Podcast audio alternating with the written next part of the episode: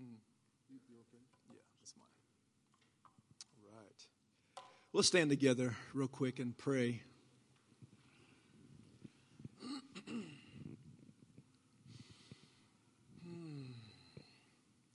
Father, we just thank you for what you're doing, what you have been doing already this morning. Thank you for the opportunity to witness and get a taste of what you're doing in the lives of these young ladies. And we're just so grateful for that, Lord. We're so excited about that and, and what you're doing. And so, Lord, we just, uh, we just prepare our hearts, we position ourselves to receive what you want to, uh, to teach us, Father. And Father, we do we claim that we have ears to hear what the Spirit of the Lord wants to say. And we choose to embrace your word. So thank you, Father, for what you're doing. Thank you for what you've said and what you're going to say this morning. We give you honor and praise in Jesus' name. Amen. You may be seated. Amen.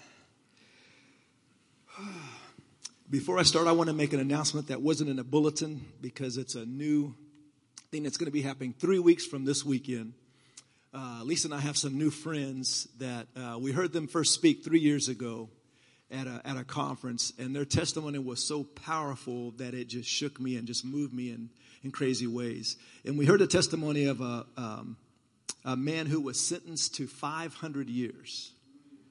500 years. And he's going to be here in three weeks.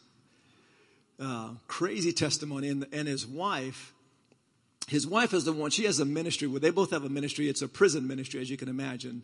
And she is a, I believe, a 50 time convicted felon. This lady was, was pretty rough, as you can imagine. And she gets up and shares her testimony. And you're thinking, oh my goodness, this is crazy. It's, it was crazy to hear what God can do to a life that surrenders to Him. And then her husband gets up and shares. And I'm thinking, I can't take any more of this. This is amazing. And so, anyway, we're going to, um, uh, we talked as elders and we decided we're going to have an outreach. It'll be a Saturday night, Sunday morning. We're going to invite the community, we're going to invite law enforcement to come. To, uh, you know, police officers, they deal with, with criminals often, right? And a lot of times they don't get to see what God wants to do through people who we turn our backs on and say, well, God can't do anything for this person. And so we're going to invite our, our, law enforcement friends to come and, and see what God is doing. And so I just want to encourage you to save the date.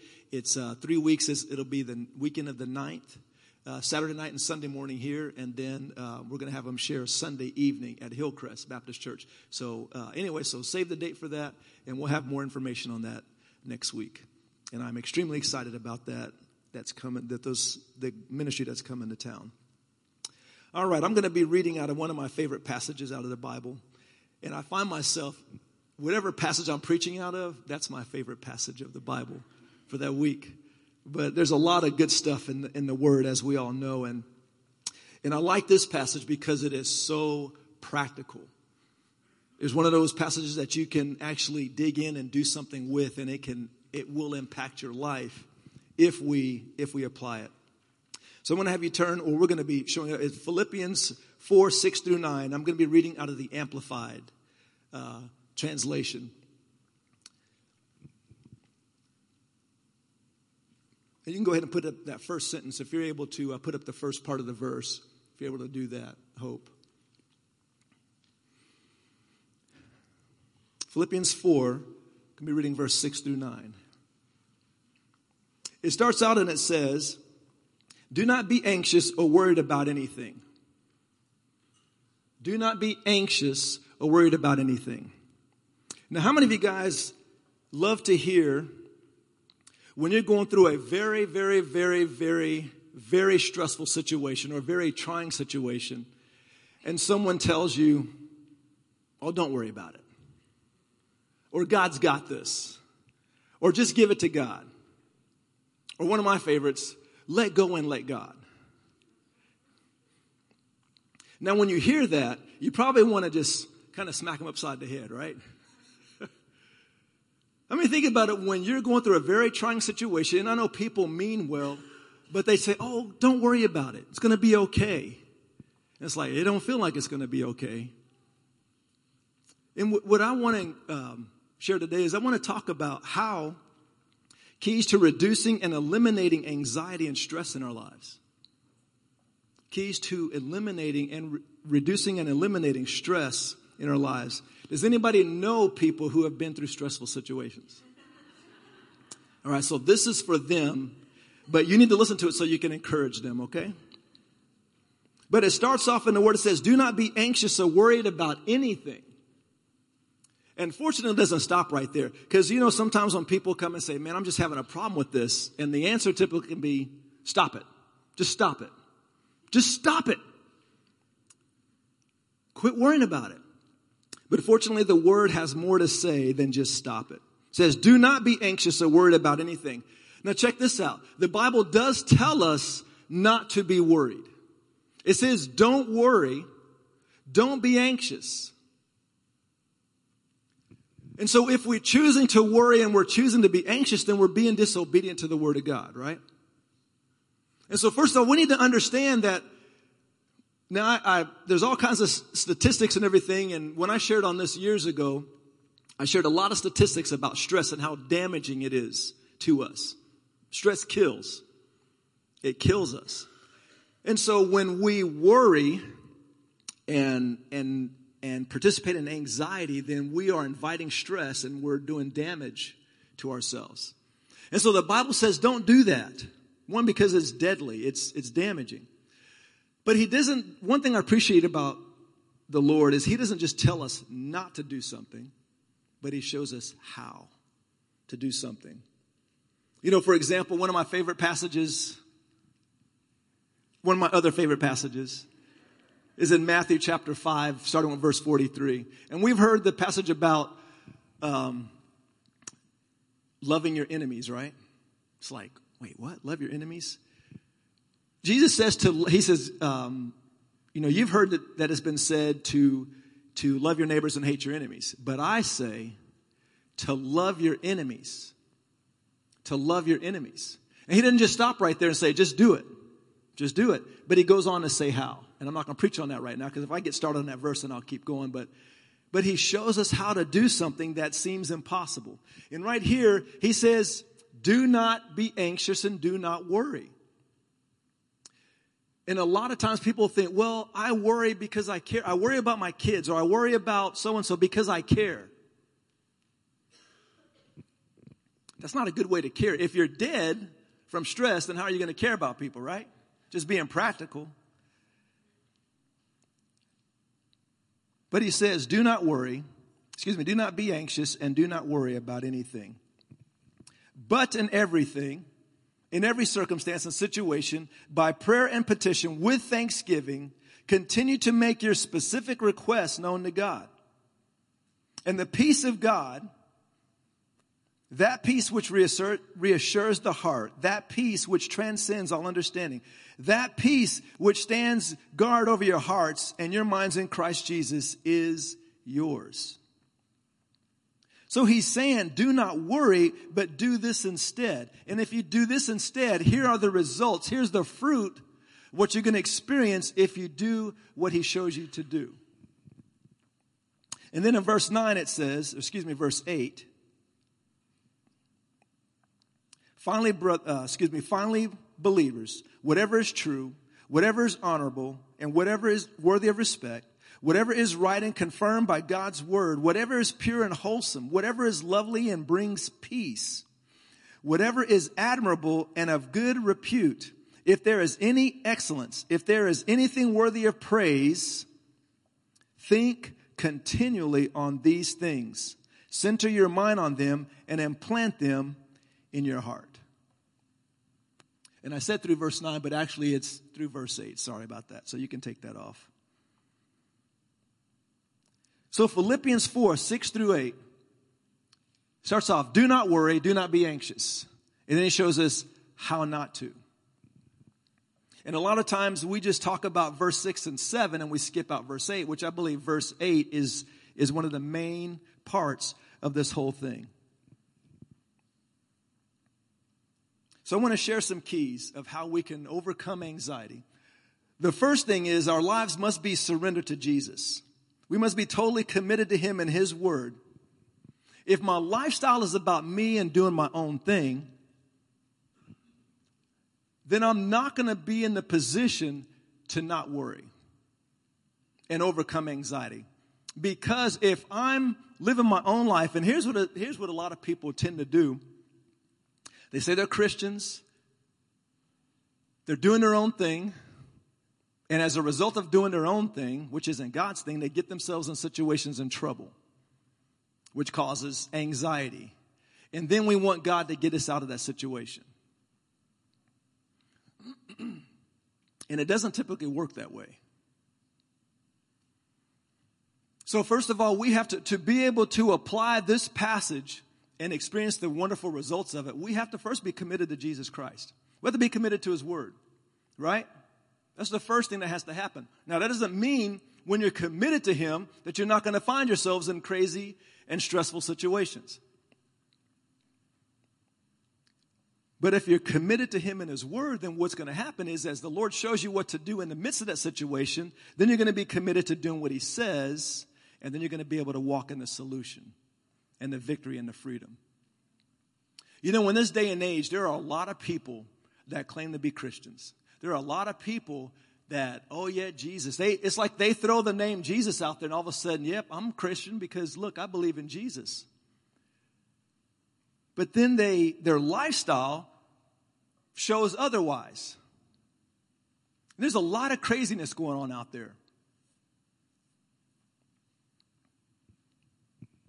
And I've, you know, I preached a sermon before about, uh, I call it American, the Americanized gospel. And my concern is Matthew chapter 7, verse 21, when Jesus says, Not everyone who says to me on that day, Lord, Lord, will enter the kingdom of heaven. And when he's talking about that day, that day means the day of judgment. When it's all over, it's all too late, and we stand before God. And he says, On that day, many will say to me, Did we not do all these wonderful things? Didn't we not do miracles and cast out demons and prophesy and all these things? Thinking that they're good, thinking that they're born again, thinking that they're Christians, and then Jesus is going to say, Depart from me. I never knew you. Those are the most sobering words to me in the New Testament. When people think they are okay and they find out when it's too late that they're not. And there's a lot of people in America that I feel like fall into that category. And one reason why, kind of a side note, is because in our country, which I still believe is the best country on the planet, but because of our wonderful freedoms, we typically are not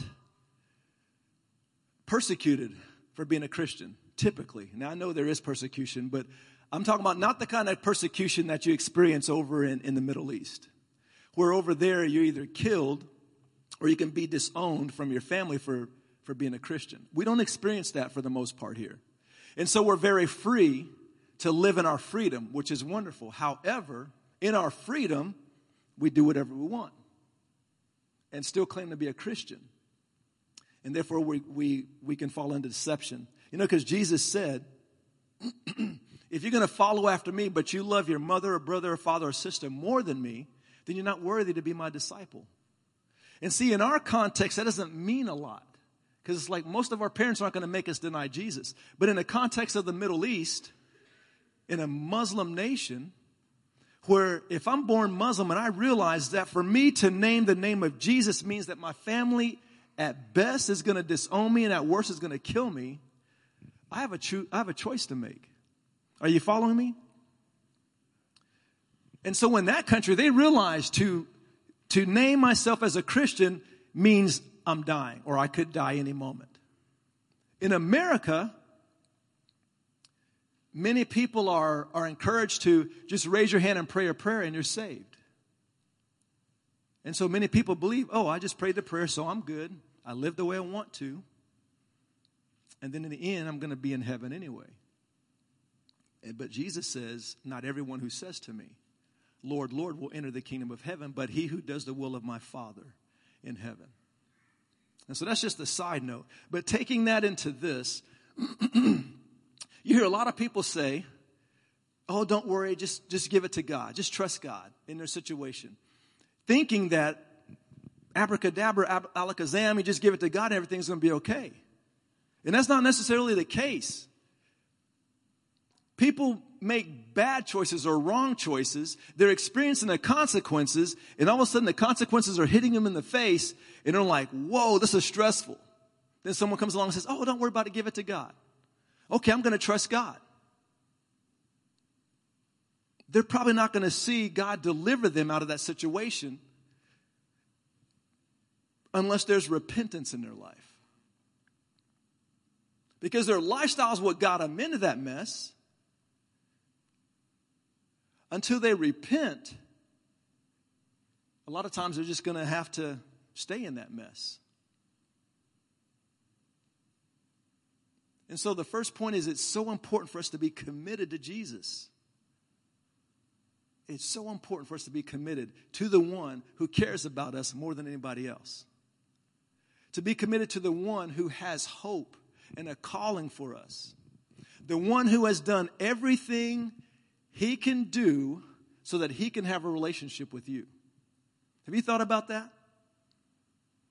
Jesus died. Actually, first, when he was in heaven with God, can you imagine any place more glorious than heaven? And then he chooses to come from the realm of the most amazing place to earth in a, in a crazy kind of way as a baby which seemed to be born illegitimately. So he came in a real obscure way, was raised up, died the most horrific death, so that he can have relationship with you. That's the one we're talking about, committing our lives to. And that's the same one who says to us, Because I love you so much, I don't want you to have to deal with stress and anxiety and worry. We don't have to deal with anxiety and worry. We don't have to be anxious. We don't have to be. Now we do, but we don't have to be. Are you hearing me? Because anxiety has become so normal and worry is so normal and commonplace, we think that's just the way it's going to be. It doesn't have to be that way. I appreciate Olivia sharing many several weeks ago about her battle with anxiety and how God helped her overcome. I appreciate that so much. I appreciate when when Nicole has shared her stories about being anxious and all this and and God helping them to overcome. They could have just said, "Well, this is just the way it is." We do not have to be overcome by worry and anxiety. And God is showing us how we don't have to be. So, number one, we need to be committed to Him. Number two, we need to let God develop a history of His faithfulness in our lives by inviting Him into our situations, by having a conversation with Him about it. You know, in the, in the passage when it says, but in everything, every circumstance and situation, by prayer and petition with thanksgiving. Let your request be made known to God. So when we come to God, instead of worrying, we are invited to come to Him and share our petitions with thanksgiving. So it's like, God, I need help in this situation. I'm really struggling with this, whether it's my finances or whether it's my relationship with my spouse or whether it's my work situation or whatever the situation is. He invites us to come and talk to him about that situation, but it says to mix it with thanksgiving. Now, what does that look like practically? I believe it means when I'm coming to God and with a challenging situation, the Bible says without faith it's impossible to please God. You know, God is moved by our faith. Our faith is trusting in Him. And when I'm when I'm participating in Thanksgiving, what I'm doing is it looks like this God, I really need help in this situation. And then I remember how He's helped me in the past. And I say, God, I know you're faithful because you helped me with this situation. You helped me with this situation, and you helped me with this situation. You helped me, and then I begin to reminisce and, and remember how faithful He was and how He helped me. And then I begin to thank Him. Thank you, God. You're so wonderful. You're so good. You're so faithful. And then we think, wait a minute. God helped me in all these situations. Why would he stop helping me now? It didn't make any sense, does it? See, then you're reminding yourself of his faithfulness. You're getting your eyes off of your circumstance and your situation. And you're putting your eyes on him and being reminded, God, you are good. Regardless of how my circumstance works out, he's good. Period. And we begin to praise him and be thankful and worship him and your perspective changes. Your perspective changes. One of the young ladies in what they shared shared how her perspective changed. That's everything right there. When your perspective changes and you're on your way out, you're on your way to victory. Because see, our perception of things is a lot of times what keeps us in bondage. But the Bible says somewhere in there, in Psalms, it says, Oh, magnify the Lord with me. Let us exalt his name together. Magnify the Lord with me. Can anybody make God bigger? Anybody? I mean, is he already really, really, really big? I mean, he's pretty big, isn't he? But the Bible says to magnify God. It's like, wait, what? And I know I've shared this before, but as a, as a reminder, how in the world do you magnify God? If he's already super huge, how do we make him bigger? And I remember one time we were driving to, I think it was Colorado, somewhere, or it might have been California, somewhere we were driving to start with a C. Anyway, there were these mountains in the, in the horizon. And the mountains, you know, Rocky Mountains, they're huge, right? They're huge. And Lisa must have been driving, or either must have been dangerously, because I, I, I, didn't have my hand on the wheel. She must have been driving.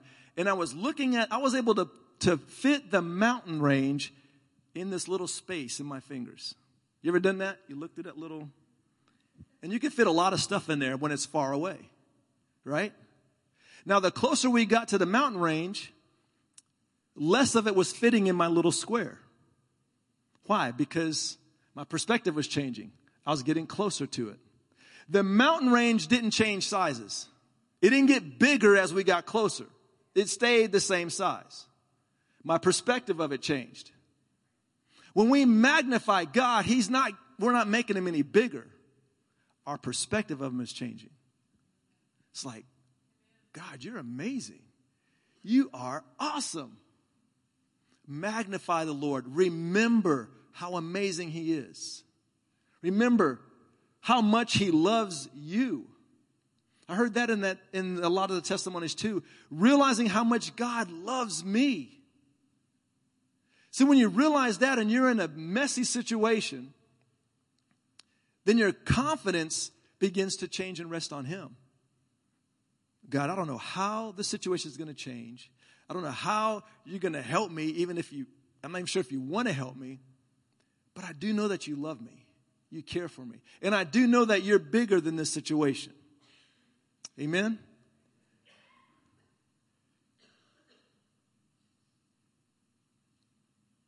So let God de- develop a history of his faithfulness in your life by inviting him into your situations. If we want to have testimonies, if we want to be able to look back, starting today, say, all right, today, whatever today's date is, is it the 20th or something like that? And then we move up, let's say five years ahead. And I want to be able to have testimonies that I can look back on of God's goodness. Then guess what I need to do? I need to invite him into my situation so he can do his wonderful thing so I can have a testimony. And what that means is not only being committed to him, but allowing Him to do it His way. If, if a person can't think back and think of a lot of testimonies of God's deliverance or God's provision or God's coming in and doing something miraculously, it probably means that person hasn't allowed God to do it the way He wants to do it.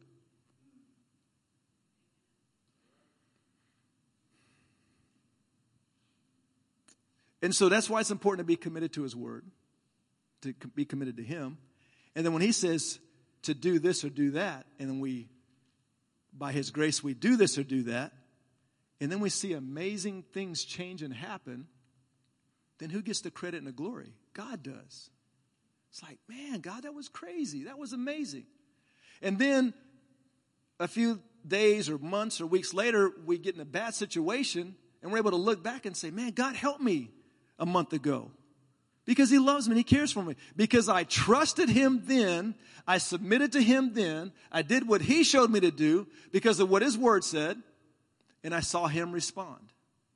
And so when I find myself in another situation, I can trust that he wants to help me again. Are you with me so far?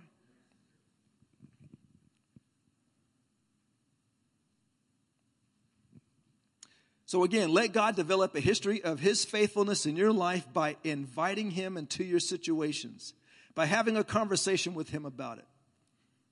And here's a point I want to make let anxiety be a signal that it's time for a conversation with your Heavenly Father. When you find yourself in a very anxious situation, let that be a signal. Oh, something's going on. Why am I anxious about this? Or whatever, let that be a signal for you to invite your father and say, God, I need help. I need help. I'm cracking. I'm breaking. I'm, I'm folding under the pressure here. I can't do this. I can't take this. When you find yourself in that situation, it doesn't have to be to that extreme, but when you find yourself in a very anxious situation, let that be a signal that it's time for you to invite him in. And he says, I stand at the door and I knock and I'm waiting. He's waiting to be invited in. He's not going to burst himself on the scene. He's not going to just do it. He's waiting for us to invite him in. Amen? And he wants to come in. You know, all of you know, many of, or all of you probably by now know that Lisa and I and my family were, were leaving, we're moving to California. Only because that's what God's telling us to do. And as you might imagine, this has the potential to be the most stressful, anxious, and challenging situation we've been in. And not in a bad way. I mean, it's not uh, a tragedy or anything like that. But as you can imagine, you know, I've lived here for 35 years. Lisa's lived here for 33, I think. 33? Did you come in 88? 31 years. This is my whole life. I mean, I wasn't born here, but as an adult, I came to college here, and this is my life here in Stillwater, Oklahoma. All of my friends are here. And, and so for the Lord to, to say, I'm moving you to California, one, transitioning you out of being pastor and moving you, it's been a very interesting journey so far. And, and it started, for me, it started on June, June 12th. That's when he started speaking to me about this. Lisa started earlier. Um, but it's been a very interesting journey up to this point. And I've had more early risings in these last few months than I have my whole Christian experience. I mean, I'm getting up at like 3 o'clock, 2 o'clock last week, 4 o'clock, 5 o'clock, 3 o'clock. It's like, why are you getting up so early? Because believe me, I love sleep. So it's not that I'm tired of sleeping and I decide to get up. Because I wake up for whatever reason, typically to use a restroom, and then I lay back down to go to sleep, and then the mind kicks on. And then it starts playing. And then you can start thinking about things. I'm about to move. Don't know what we're going to do. Don't know where we're going to move. All this kind of stuff. And you can start thinking, what if? What if this? What if that? What are you going to do about this? What are you going to do about that? And all of a sudden, these mind, these, these thoughts come into your mind and they can begin to crush you. And so I lay there in bed trying to go to sleep, trying to shut it out. You know, you squeeze real hard, thinking maybe you'll fall asleep, I guess. And then I, I feel the Lord encouraging me, son, why don't you come spend time with me? And so I do go in the living room or go somewhere and just saying, man, Lord, what, am, what do I do? What do I do? And in these situations, it's been so encouraging because the Father's been talking to me. He's been encouraging me. I've had more amazing times with Him in this potentially stressful situation And most of it is just hanging out with them. It's worshiping it. It's putting on my headset, having to be real quiet because I don't want to wake everybody up. They wouldn't appreciate being woke up at three in the morning. And just worshiping Him and saying, God, you're so good. You're so amazing. And I remember telling him, God, I want to know if this is you because I don't want to do something stupid. But if this is you calling us, I'll go wherever you want me to go. As long as I know it's you. And so, him just revealing his heart and encouraging me. And I know Lisa, Lisa's been having similar experiences. Just encouraging me, encouraging me, and help me to realize, yes, this is me. And then it's like, well, what about, Lord, what do we do about this? See, many years ago, we thought the Lord was telling us to move to North Dakota.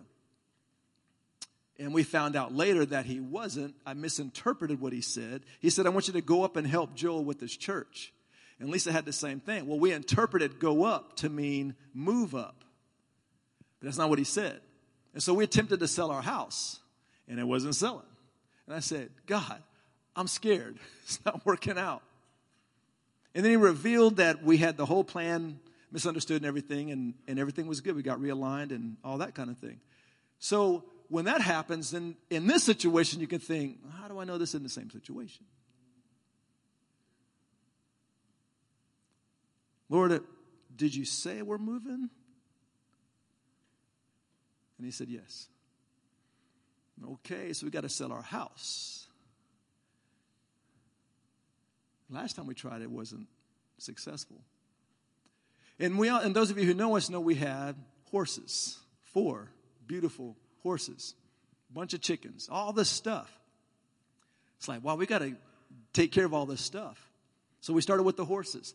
And it's funny how when you're trying to move forward in what you believe God is wanting you to do, the voices that come at you from your Christian friends. Well, what if you don't sell them? What if nobody wants to buy them? What are you going to do then? You know, the, just just the the voices, and not that people are intending to be negative and all that, but when you're in a challenging situation and you're trying to believe God for things to happen, and because you believe He told you to do this, and then people who you're hoping will encourage you, which that's definitely mostly been our circumstances with our friends. There's been a lot of encouragement. But every once in a while, you get the, well, what if this doesn't happen? What if this? What if that? What if that? And even um, a real dear friend of ours who doesn't go to church or anything, but she owns horses and has been trying to sell hers for years. And then Lisa puts hers out there and they sell all four of them in 10 days. It's like, wait, what? And so it's like the Lord saying, See, I got you. I got you. Like, okay, but that was kind of little. What about the house? And then that, so so then we put our house on the market, and and and then the mind can go one of two ways. It can go to worry, or it can go to God. I need you right now. I'm going to come draw close to you. God, we need to have a conversation right now because I'm really getting concerned about this. And then as I'm spending time with him, he reminds me, son, remember how I took care of the horses? Because how we prayed, our prayer for our horses was God, we don't want to just sell these. I mean, Lisa invested. Those horses were her babies. Those horses were the most amazing horses I've ever been around. Now, I haven't been around a lot of horses, okay? But, but these horses were amazing. Matter of fact, I was so used to them. Lisa had to keep reminding me now, honey, don't think that this is how horses are normally. Because I can get myself around, oh, a horse, bam, you know, get kicked in the face or something. Because these big, massive animals, I'm just hanging out with them, walking around them. You're not supposed, you know, just, loving on these big beasts. Because she had them so, she took care of them. She did a wonderful job with them. So our prayer was, we didn't want to just get rid of them. We wanted them to go to people that would love these horses and ride them and use them and, not, and, and love them and not just let them be expensive land ornaments. Every single one of those horses went to a family that is loving those animals. And we, Lisa gets constant um, feedback and, and seeing how they're being used. And, and it's just amazing. It's like, because God loves his people. And he cares about all the details and the things you're going through, even the seemingly little things that are not little to you. God cares about that stuff. And you know, as we were praying, it wasn't that, you know, we're praying and, oh, look, we prayed and this happened, we prayed and this happened. We were praying a certain way because we believed God wanted to do it that way. See, we believe, see, He initiated this whole thing. He says, I'm moving you. It's like, okay, Lord, that means all the stuff has to be taken care of. He's like, yeah. And so as we're praying, we're coming into agreement with Him and praying certain things, and we're seeing wonderful results. But it's because He wants to do it already anyway. But He's wanting to invite us, no, excuse me, He's wanting us to invite Him into our process so He can show Himself strong on our behalf. He wants you to wake up every morning remembering how amazing He is. But a lot of times, our stressful situations start screaming in our face, intimidating us, and it's like, oh my goodness, what am I going to do? What am I going to do? And that's when God says, come hang out with me. Every time you face a stressful or an anxious situation, take that as a reminder that God is wanting you to draw close to Him. But then you have a choice. Am I going to get out of bed and draw close to Him, or am I going to stay in bed and for hours and hours trying to go to sleep and letting stress take over? So then we put the house on the market, and it was almost three weeks, nothing. No lookers, no nothing. People ask, hey, have you sold the house yet? Hey, have you got any lookers? Hey, have you got? Nope, nope, nope, nope, nope. And then people can start saying, what if it doesn't sell? What are you going to do then? What if this? What if that? It's like, I really don't need to hear that right now. It's just like, hmm. And then those, many of you know we went to Canada last week and nothing had happened yet. And, and the cool thing is, is Lisa and I are both walking in this journey together, but we both have our separate experiences. She's got her conversation with daddy and I have mine. And it's cool how they're parallel. And we're both praying and doing all this stuff, and things happen, and yet you get to hear the testimony from different perspectives, and it's just amazing. The conversation she shares with me that she's having with the Father is like, that is so cool. And I remember, was, you know, he's kind of getting, it's like, man, is anything going to happen? And I remember asking the Lord, I said, Lord, this was on Tuesday. We were leaving on Friday. On Tuesday, it's like, Lord, um, one of those times when anxiety was trying to grab a hold of me. I said, Father, could we please have serious movement happen before we go to Canada? Because, man, I would love to go to Canada encouraged, and I don't feel encouraged right now. That was on a Tuesday. Nothing had been, no one had looked at the house yet. That was Tuesday. That afternoon, we got a text from Candy. She said, Someone wants to come look at the house. Wednesday, they came to look at the house. One of our prayers, one of our main prayers concerning our house is we, I love my house. I love our property. I love it. I just love it. It's peaceful out there. I love it. And so our prayer has been that whoever buys this, it'll be their dream home. It'll be what they absolutely adore and want and are looking for. We don't want to just sell the house. We want it to be a blessing to whoever comes in. And so the lady came and went. We get a text from our, uh, Candy, who's our realtor, and she says she's very interested. And I think it was the next day or day after that, we got a contract signed. And so now we're. And so we're scheduled to close on the 15th of November. Here's the interesting thing there's a whole lot. This journey is just beginning. And there's still a lot of opportunities. This morning I woke up early. Yesterday I woke up early. There's still opportunities for anxiety to try to grab a hold. There's still a lot, you know, there's still room for people to say, well, what if this doesn't happen? What are you going to do here? What are you going to do about that? And all that, the swirling noise. when, when we, when we hear those arguments coming at us, that's when we need to choose to shut that off. And one thing I want to encourage everyone, because all of us, if we were to raise our, if we were to interview each person, we would hear that many of us are going through challenging situations, challenging, trying, stressful situations. And so it's kind of common because life is hard, right? It gets hard. We should be, as Christians, brothers and sisters, we should be the most encouraging people in each other's lives. So I want to encourage us when you're talking to a brother or sister and they're going through a challenging time, don't say things like, suck it up, buttercup. Not the most encouraging, unless the Lord tells you, if it's a prophetic word, then go for it. Or don't worry about it. Stop worrying. Find a way that you can partner with them because, see, the Father, you know, the Holy Spirit is our helper, He's our encourager. And He's sent by Jesus to help us. So He's a very encouraging one in our lives. The enemy, the accuser of the brethren, wants to bring fear and discouragement in our lives. Right? Would you agree with that? He comes to steal, kill, and destroy. He wants to destroy your peace or steal your peace. He wants to wreak havoc in our lives. He would love for us to partner with fear and anxiety so that stress can have its way and we begin to have all kinds of issues. So you have the Holy Spirit who wants to bring encouragement, hope, and peace, and you have the enemy who wants to bring destruction. Be careful who you partner with. Especially the voice you begin to speak into someone's life. Because you're either partnering with the Holy Spirit or you're partnering with the devil.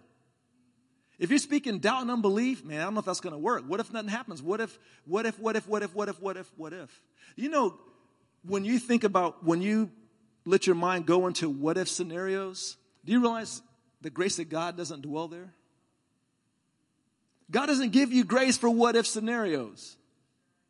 And so when you go into those situations with your mind, you're going there without grace and stress is ruling and reigning. And fear is becoming prevalent. So people say, what if? I don't know about what ifs. God hasn't given me grace for what ifs, so I ignore the what ifs. So when we have the opportunity, when we hear of a brother or sister going through a rough time, let's find out how to partner with them with encouragement. In your own self, I'm out of time. I'll, I'll maybe continue this next week because I didn't get through half my notes. But and in your own self, it's important. You know, the last verse, verse 8, it says, whatever is lovely, noble, good report, all that, set your mind on these things. So when you're going through a challenging situation, a stressful situation, you can choose to dwell on the situation, the problem. Or you can choose to dwell on what God says. It's important. One point, I'll, I'll bring this up maybe if I share this next week. But I want to say this one point. It is important to ask the Lord when you're in this situation, Lord, what am I supposed to do? What does your word say about my situation? Because the situation that you find yourself in, there may, you may have a responsibility to do something.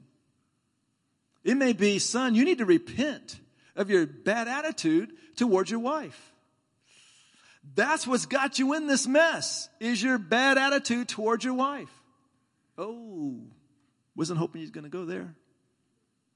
And so if there's a responsibility I have to take care of, and I work that situation out, let's say that is a situation. I treated my wife poorly. And as a result, there's stress in our relationship. It's strained. It's not good. And it's causing me stress and anxiety. And he says, you need to repent of your bad attitude towards her, which means I need to get things right with her. And then I go and do my part to get things right. Well, but let's say the relationship is still stressed because maybe she's not responding in the right way. Well, then that's between her and the Lord. I take care of my situation, my part. So when you find yourself in a situation, you take care of what you need to take care of, and then you trust the rest to God. What I used to tell my boys is you do what you can do and trust God to do what you can't. Let's stand together.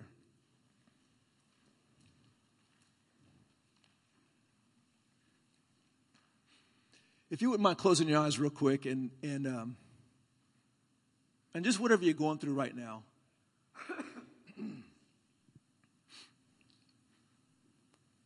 just want to encourage you to invite the Lord into this situation and say, hey, Daddy, we're going to definitely talk about this.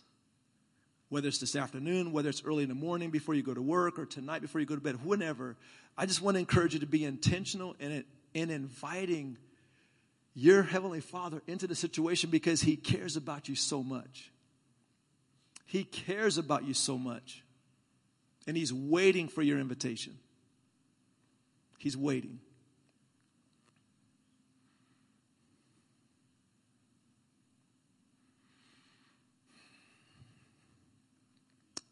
Father, I just pray for my brothers and sisters right now. Lord, you know what every single one of us are going through.